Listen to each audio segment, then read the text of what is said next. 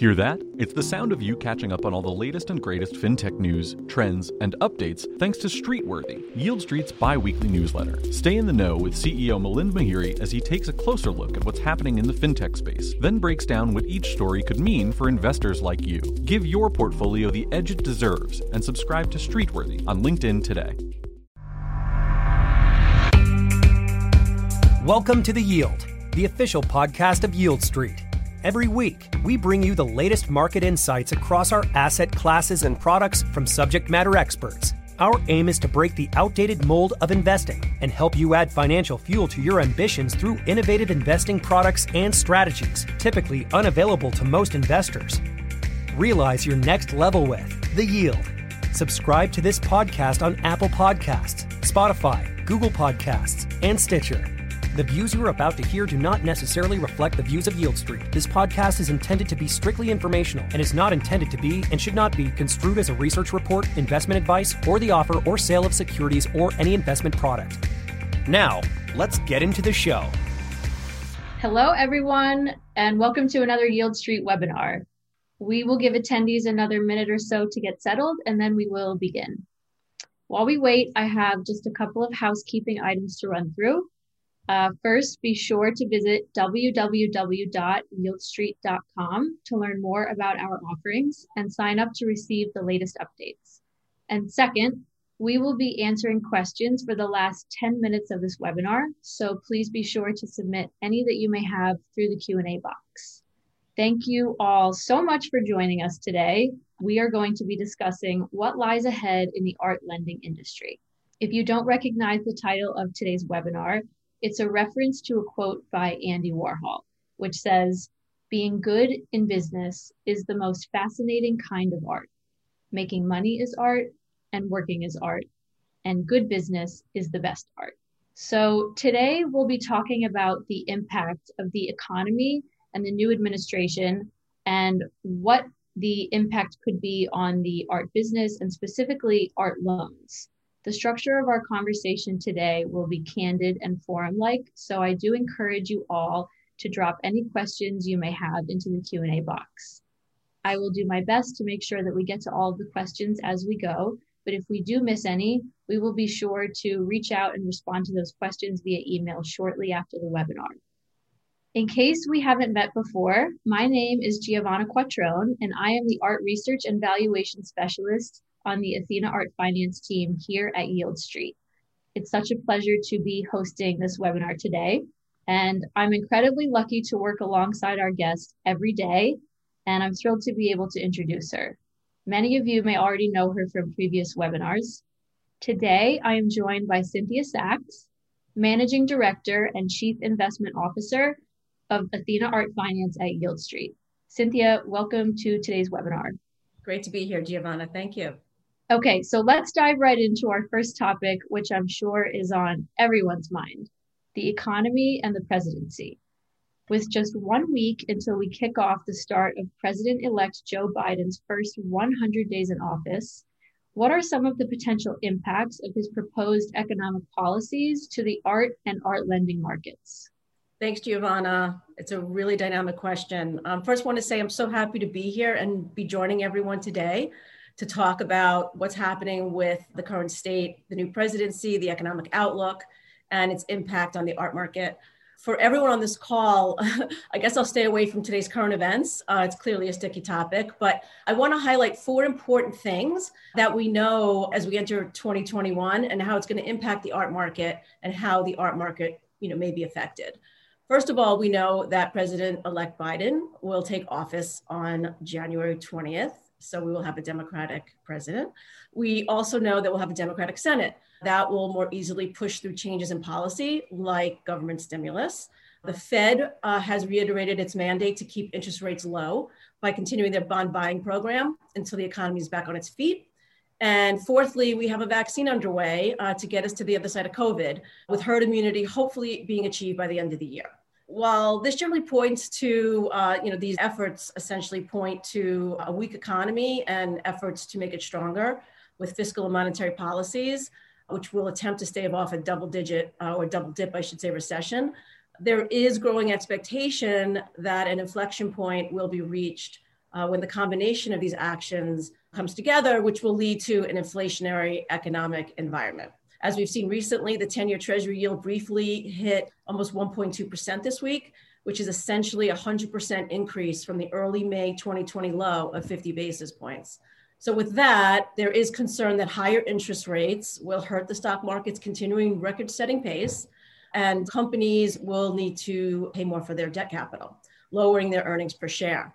Further, the bond market, as we know, yields rise, bond prices fall. So there is expected weakness also on the credit side. So now, having said that, we have the traditional markets looking to be weaker in 2021. And so, what does that mean for the art market? Given expectations of, of this weakness in 2021, many investors look to hard assets, to real assets that typically do well in inflationary environments. This includes not just real estate and commodities, but physical assets like art, um, which many of you might have heard me say many times uh, last year as well. Very much it's a prediction. So last year was a much more murky um, kind of view into what 2021 was going to look like in terms of inflation. But it's interesting to see over the last couple of weeks how it is ticking up, and people are now, you know, raising their antennas a bit um, in terms of that. So, um, what do I expect in the art market? I actually um, expect it to outperform over the next few years, particularly in light of the fact that these are generally rare objects in the art market, particularly in the part of the market where Athena focuses, which is the blue chip part of the market. And supply, as we've seen from consigners in the auctions last year, were very difficult to procure. So we're in a low supply, uh, we think high demand environment. And so we think that 2021 is going to be um, a shining year for art and art valuations. Okay, you made some some great points. So we'll just have to wait and see what happens over the next few months. Let's take a step away from politics and transition to the, some of the changes that we're seeing in art and how they could affect Athena's business. In the latter half of 2020, we saw an increased interest in emerging artists with works at lower price points doing quite well. Mm-hmm. What does this mean for Athena? Right. Great question, Giovanna. So, so to be clear for everyone, Athena's investment policy as a lender currently prohibits us from lending against more risky emerging artists. And that's because it's difficult for us to get comfortable with these artists' short track records and ability to maintain and hold current valuations. However, it's very important for us to understand the dynamic of the art market and to keep on top of it um, as the art market changes and trends actually change. Um, so if trends are kind of stepping away from the more established artists and into more emerging artists, it's very important for us to know that um, dynamic. That's because over time, eligible artists that we lend against uh, will change. And Athena, as most of you know, not only uses art experts such as Giovanna to aid our investment decision making process, but we heavily rely on hard data that is dynamic and changes as the art market changes. This greatly informs our investment making decisions. So, emerging artists, while they don't fit our criteria today, may very well be the artists that we do lend against three to five years from now. So it's very important for us to keep on on top of all the different dynamics that are going on throughout the art market, not just this very kind of small slice at the top that Athena focuses on from a risks perspective. So, and Cynthia, I just want to elaborate on your point about the track record of an emerging artist.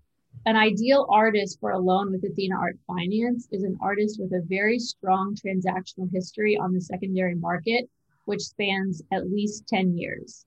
This kind of market depth takes time to achieve, which is why internally we do track the activity of emerging artists, even though at the moment we're not lending money against the artists in this category by the time that an artist like this might be eligible to be part of our portfolio, we need to be able to look back on all the data that we've collected through the years to justify now accepting works by these artists as collateral for a loan. So now I'd like to chat about a trend that we think will continue through the first half of 2021 in the art market, and that is the minority and female artist resurgence. How do you think that this will play out, and what are the potential side effects?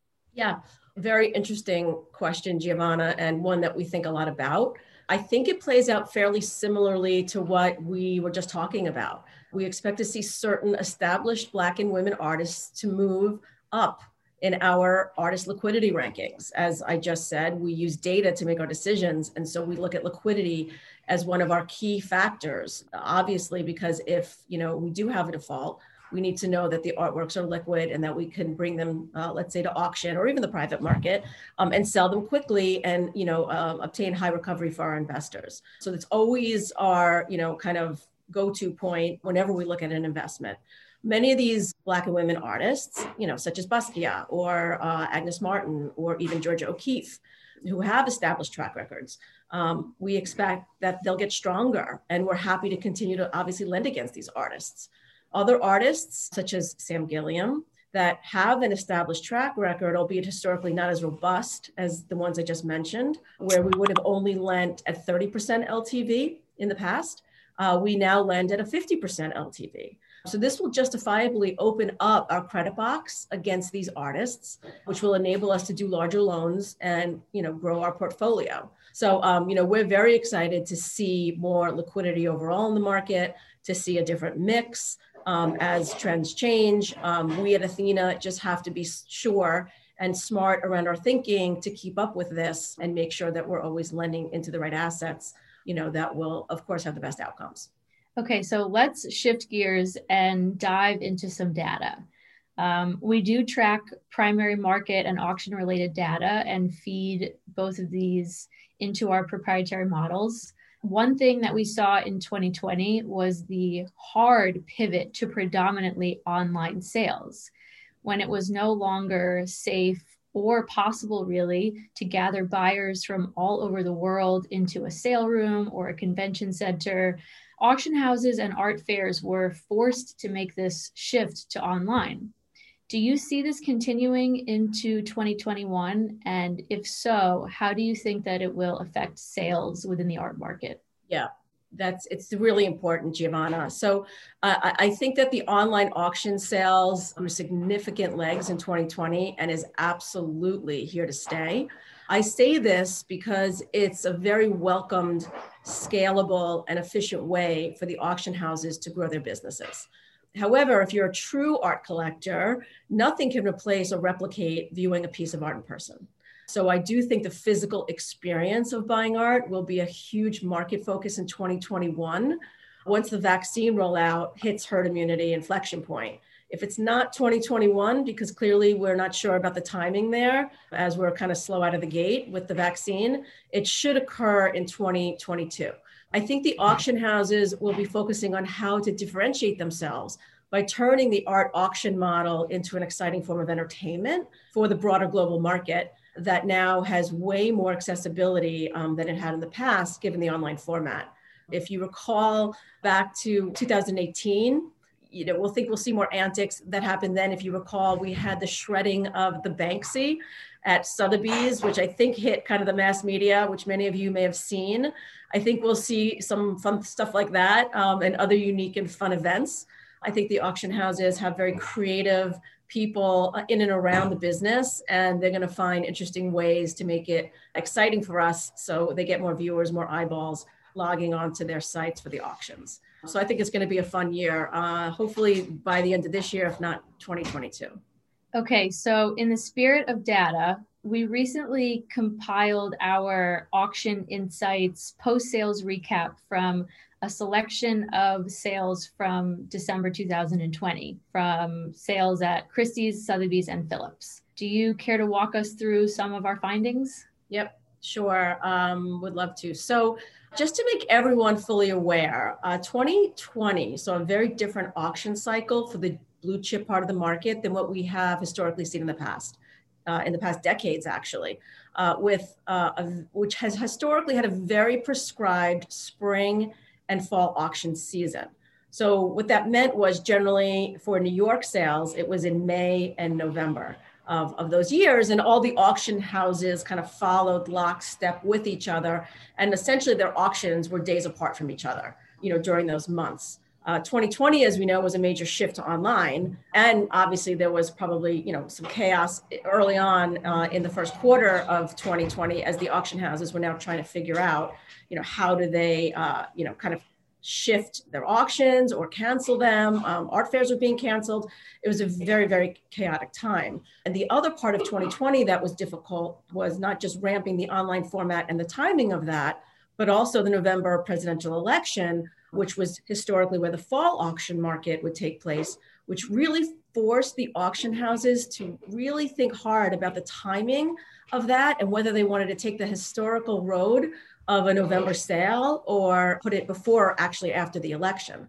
So with that, um, it was interesting to see that Sotheby's kind of was the first one out of the gate to make a decision and almost at the last minute push their auction, their New York auction forward into October, which was somewhat unexpected, which pushed them ahead now of the other major auction houses, which are Christie's and Phillips. So just wanted to set the stage there that 2020 was definitely a paradigm year, definitely a, a year where we saw a lot of changes and everyone was kind of forced to make very, you know, kind of uh, unexpected, I'll say, decisions as the year rolled out. So, so anyway, what, what happened, right? So this then forced Athena to look at the, the sales records and, and figure out what's an apples to apples comparison here. Um, we don't have what we've had historically. We have to, you know, be ahead of it. And the way the auction houses did it, they actually, some of them went around the globe in their auctions online. So they went from Hong Kong to London to Paris to New York, all in one sale in many cases. And they were kind of squished together in that regard geographically. So for us, we have to peel it back and we have to focus on an apples to apples comparison. And so the best comparison for, for us to, to just like quickly hit on now is what happened in the New York market. And New York does happen to be, um, you know, I'll say the largest art market in the world. So it's not a bad, it's not a bad market to focus on. So Giovanna, if we look at slide, this slide, right, the Christie slide in New York, um, this is their performance for their, let me just see here, for their December 2nd, I'm getting that right, sale, it's kind of small. So we see that 31 lots were offered, 26 lots sold. Hammer price sales aggregated 55 million. I say hammer price because that is where the hammer fell. It's not the actual sales that would include the quote unquote house commission or buyer premium.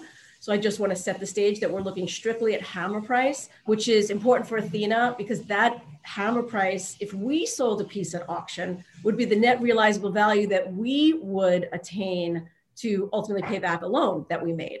So we're always conservative. We're always looking at kind of net realizable value. We're always looking at, you know, sans any transaction costs, et cetera, and on the lower end, and then lend against that and call it a 30 to 50% LTV. And we'll see here that Christ, uh, the Christie's actually had an 84% sell-through rate. Well, what does that mean? Is that good or bad? Well, to give a basis of comparison, the historical buy-in rates at the major auction houses are in the 80 to 85% context. So Christie's fared respectfully um, in regard to that. They were at 84%, so they, um, you know, did pretty well. You can see that the majority of lots sold were under 5 million, with only two lots or 8% of the lots over 5 million. We see that eight lots are 36% sold uh, lower in the 100K to million dollar range, and 16 lots or 52% in the one to $5 million range. So that's all interesting data, but you know, it doesn't really mean anything unless we compare it to the other auction houses. So let's now look at Sotheby's and see how they compared in a similar uh, with similar statistics. So what we can see here is that there were somewhat less lots offered than Christie's, but 23 lots sold uh, for again a hammer price of 53 million, so only slightly less than Christie's um, but they did have less lots offered uh, for though a total of 55 million. And actually, they re- received, I'm sorry, achieved a stronger sell-through rate of 92%. So that's pretty strong, meaning only 8% of the lots were bought in. So that's actually solid performance. We see that 12 lots uh, or over 50% sold in the 100 to million, uh, million dollar range, but nine lots sold between a million and five million one lot sold for five to 10 million and one lot sold over 10 million. So this is how with less lots, Sotheby's came in relatively on par in terms of sales volume with Christie's because they skewed towards the higher priced price point property or, or artworks. So that's how those two compare. But what's interesting is how they compare to the historically distant third major player in the global auction market, which is Phillips. So Giovanna, if we go to the Phillips slide, so, well, what do we see here? Uh, we see that Phillips came to play. They had 35, much higher lots offered, 31 sold for a total hammer price of 115 million, which is 100% more in sales than Christie's. Um, and obviously similarly to Sotheby's. So while not as strong in terms of the sell-through rate, they were still very, very respectable at 89%. So this was really the talk of the art market. Everyone was super excited about this, particularly Phillips, but also everyone was chattering about this. And how did they do it? What did they do?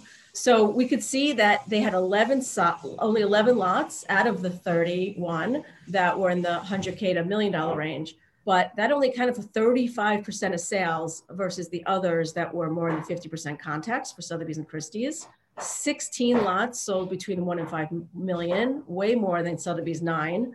Two lots sold for five to 10. As you recall, Sotheby's was one, and two lots sold for over 10. So this was an incredible sale for Phillips.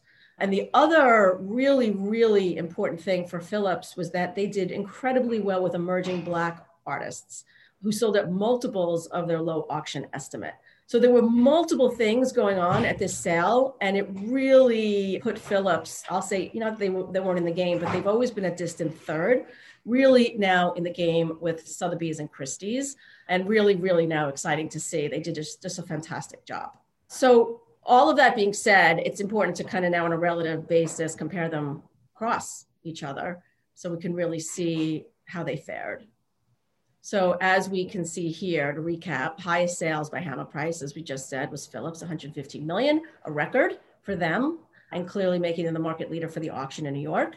Highest sell-through rate, 92% for Sotheby's, that's great for them. But in summary, and just if you look at the chart below, you'll see the green highlights is the high marks and the pink are the lows, uh, just to give you a sense of, you know, where they, where they all fared.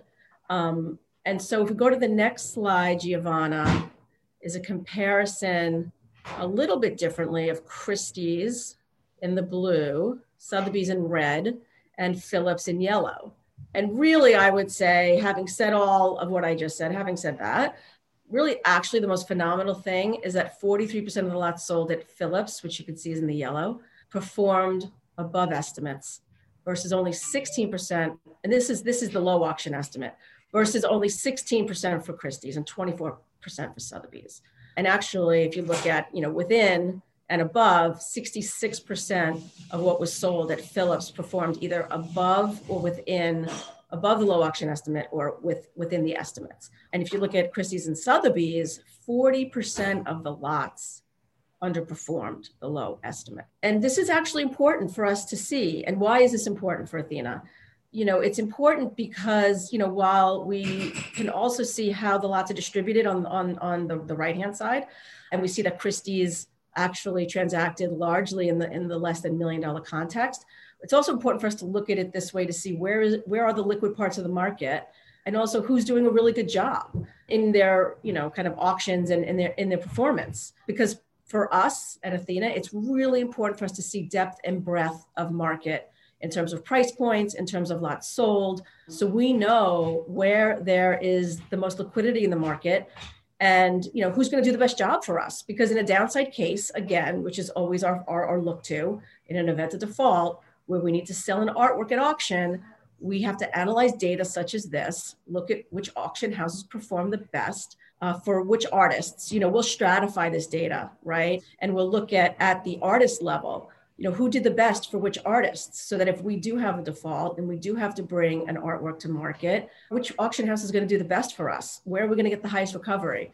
Who's going to work with us um, and perform? So we look at the art market in so many different ways macro level which is kind of what we just talked about and then i think everyone's aware um, if you've been on calls with us before we do a lot of micro level analysis at the artist level at the artwork level we just keep on drilling down, drilling down, because if as asset-based lenders against art, we got to get it right, and we got to do all the homework. We got to do all the work, which we do, and we have all the analytics to back it up.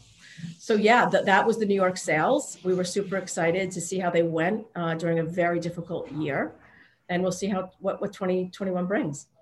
Okay, well, first of all, I would like to say hats off to Phillips because they did do an absolutely incredible job with this sale that we've just been discussing. Truly, truly impressive. And second, I think that we should maybe explain to the attendees how we analyze the performance versus estimate internally and what the hammer ratio means to our underwriting process. Do you want to speak about that a little bit, Cynthia? Yeah. So one of the other, I'll say ratios or or kind of I'll say credit statistics for art. You know, we try to borrow all the similar methodologies and analytical means of analyzing the art market as you would in other asset classes, right? We try to apply the same principles. So as we know, art is all relative, right? So art is relatively illiquid uh, to other asset classes, right? Such as you know equities or, or even you know the, the major bond markets, et cetera. So we have little data, just kind of you know in that regard when you boil it all down. But the data that we do have, we have to covet and we have to use smartly. So one of the data points that we use is the hammer ratio, which is, and we do it at the artist level and we do it at the artwork level and we roll it all up. And we look to see at the artist level what price does the hammer fall on, or the transaction price, or the trade price, um, relative to the low auction estimate. So we get a sense of how well that artist does based on the estimates that are put in the market, which helps us understand the demand level for that artist and or that artwork. You know, both go hand in hand. So we do generally like to see artists who will perform above their low auction estimate, which would be the low, you know, hammer price that's expected. Clearly, if we see it below one, that's a negative because they're not even reaching their low auction estimate and the hammer ratio is obviously showing that in a, in a, in a below one number but one or above shows that they're meeting their low auction estimate or they're actually exceeding it and i would say largely many of the artists and artworks that athena lends against when we do this analysis largely trade, um, you know, at a hammer ratio of, of, you know, 1.1, 1.2, sometimes 1.5, even higher. And that just continues. That's one other, you know, data point to give us confidence in lending against the artworks that we do. So yeah, that's that's how we use that ratio to make smarter decisions. Okay, so we've got a couple of questions that have come in that I think are appropriate to address right now. Uh, the first question is what is the incentive for the auction houses to have sales so close to one another? I'll maybe start with this, and Cynthia, you can add on top of it. Historically speaking, the auction houses would have their sales really close to each other because that was a point in time when all the buyers from all over the world were coming to, say, New York or coming to London for that week or two of sales. So it was their opportunity to gather collectors all at one time who would be there to see the works in person, bid in person. So now that people are largely doing their bidding from home and online because of travel restrictions, it will be interesting to see if the auction houses go back to having their sales back to back with each other within the same week or whether they space them out. Uh, Cynthia, do you have anything that you'd like to add? No, I mean, I think that's spot on. I think, you know, what you may have noticed if you paid attention to the art market over the years is that while the auctions were kind of cobbled together um, across the major au- auction houses, there were also fairs that kind of similarly revolved around that. So it was really about the physical presence of the collectors, getting them all in kind of the same room uh, and same place from the city level and uh, that's how the auction market was working. So uh, it was important to get as many people together, and this made it more exciting for everyone to fly from all around the globe to New York or London to hopefully get more bidders in the room, essentially. Yeah, absolutely. So, would you like to speak a, bit, a little bit about the effect that guarantees have on the market value of an artwork, auction guarantees?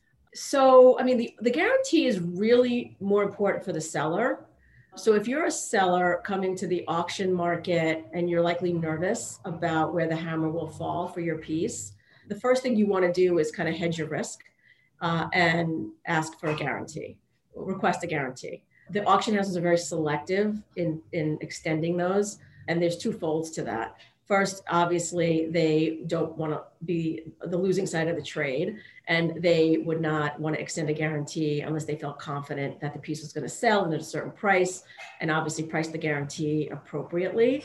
But the other part of the equation, as many on the call probably know, it's you know the auction houses historically when they've been the guarantor have gotten burned when the you know when the auction didn't perform and they were hit and essentially needed to buy the piece in at that price. So what they do is they turn around and they look for third party guarantors as a backstop. And that is really kind of what what has happened over the last number of years is kind of risk is then laid off to a third party and so if the, there's, there are enough third parties that will guarantee a piece, and obviously there has to be a lot of conversations before the auction for this to happen and for the consignment to even be made. If you can find that kind of that right sweet spot where the consigner is willing uh, at that level that the guarantor is willing to provide a guarantee, that will at least set the mark uh, at the auction with the idea that and the guarantor likely hopes that they don't get hit and that the piece trades well through that.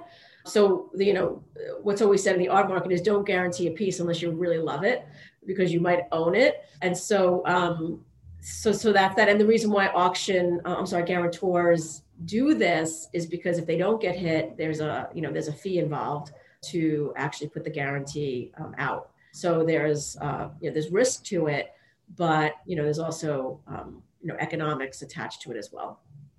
Okay, so moving back to our underwriting methodology a little bit, we have a question that says, What other ratios and methods do you use to assess the artworks and their risk? Can you speak a little bit about our scoring methodology that, that you came up with? Yeah. And, and, and Giovanna, you know this super well, so I'll chat about it a little bit, but please chime in.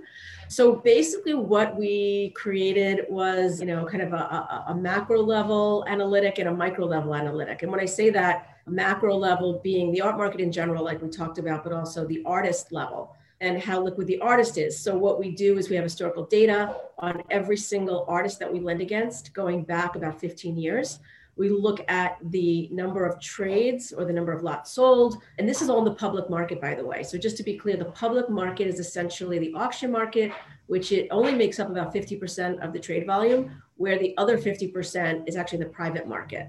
So again, we are data constrained in that we only see half the market, but this is the part of the market that we can observe. And so this is the part of the market that we can make decisions against and have confidence uh, in making those decisions. Um, so we go back about 15 years. Again, we look at you know the, the trade volume, the number of trades, the the prices paid, the averages paid um, over over the course of a year for artworks for that artist.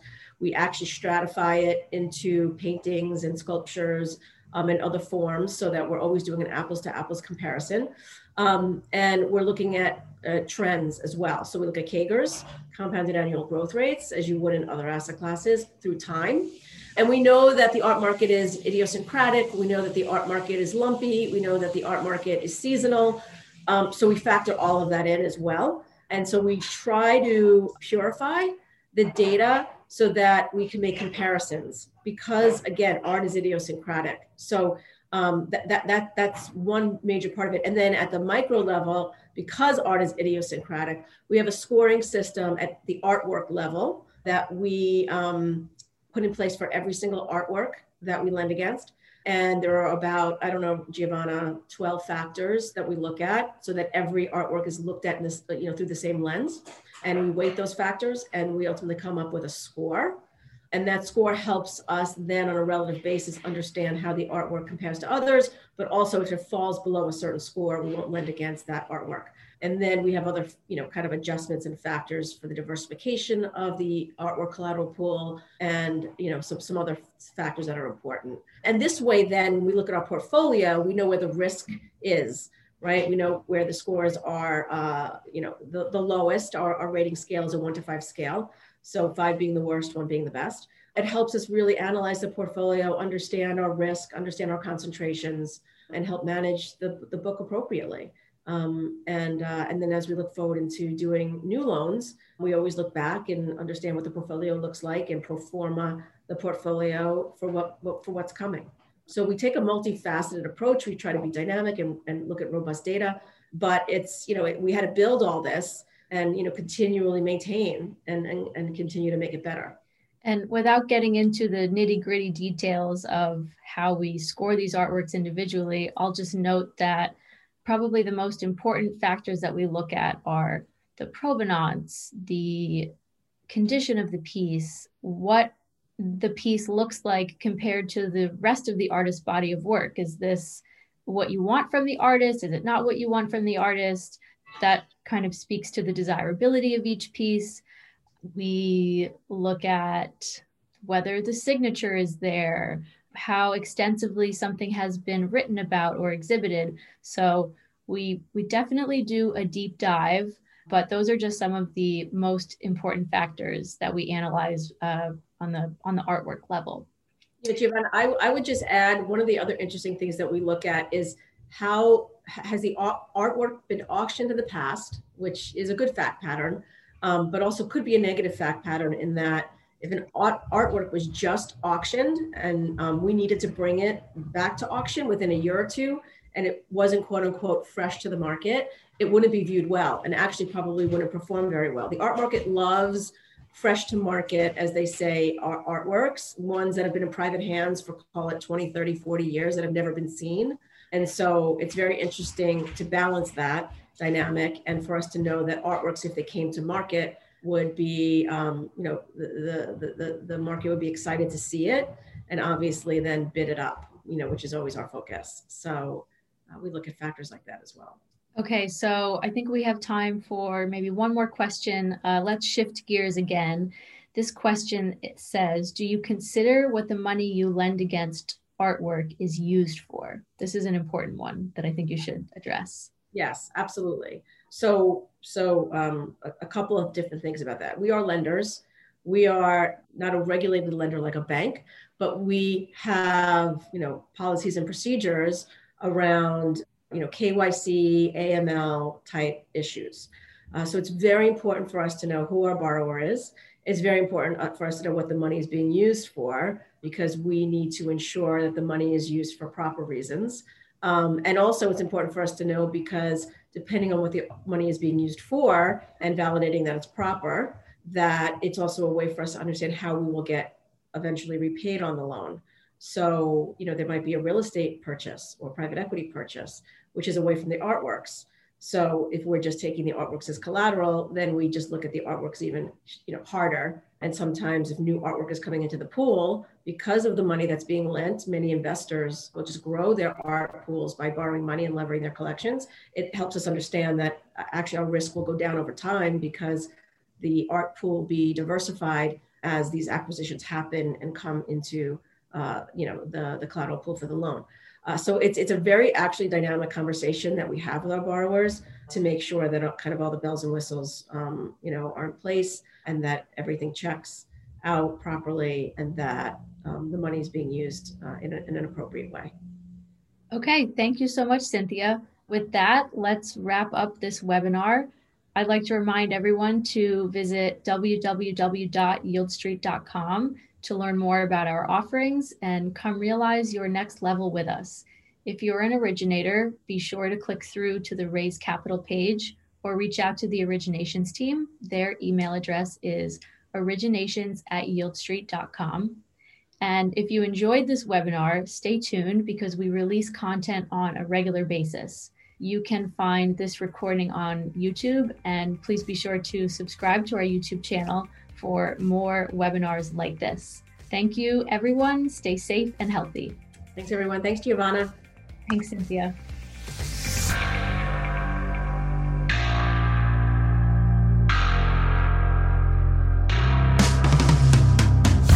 Thank you for listening to this week's episode of The Yield. For the latest updates on the alternative investing space, go to yieldstreet.com be sure to subscribe to this podcast on Apple Podcasts, Spotify, Google Podcasts, and Stitcher. If you enjoyed the show, feel free to leave a review on Apple Podcasts as this will help other investors like yourself find our show. If you have any questions, please visit us at yieldstreet.com. Thanks again for listening and see you next week. The Yieldstreet podcast you just heard only reflects the opinions of the host, who is an associated person of Yieldstreet, and does not necessarily reflect the views of Yieldstreet or any of its affiliates or other associates. The podcast is for informational purposes only and is not intended to be and should not be construed as a recommendation to buy or sell any security and is not an offer or sale of any securities or investment product. The podcast is also not a research report and is not intended to be and should not be construed as investment advice.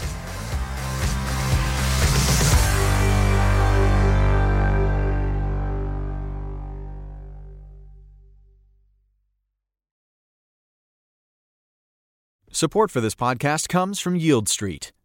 Trying to time the stock market can lead to regret.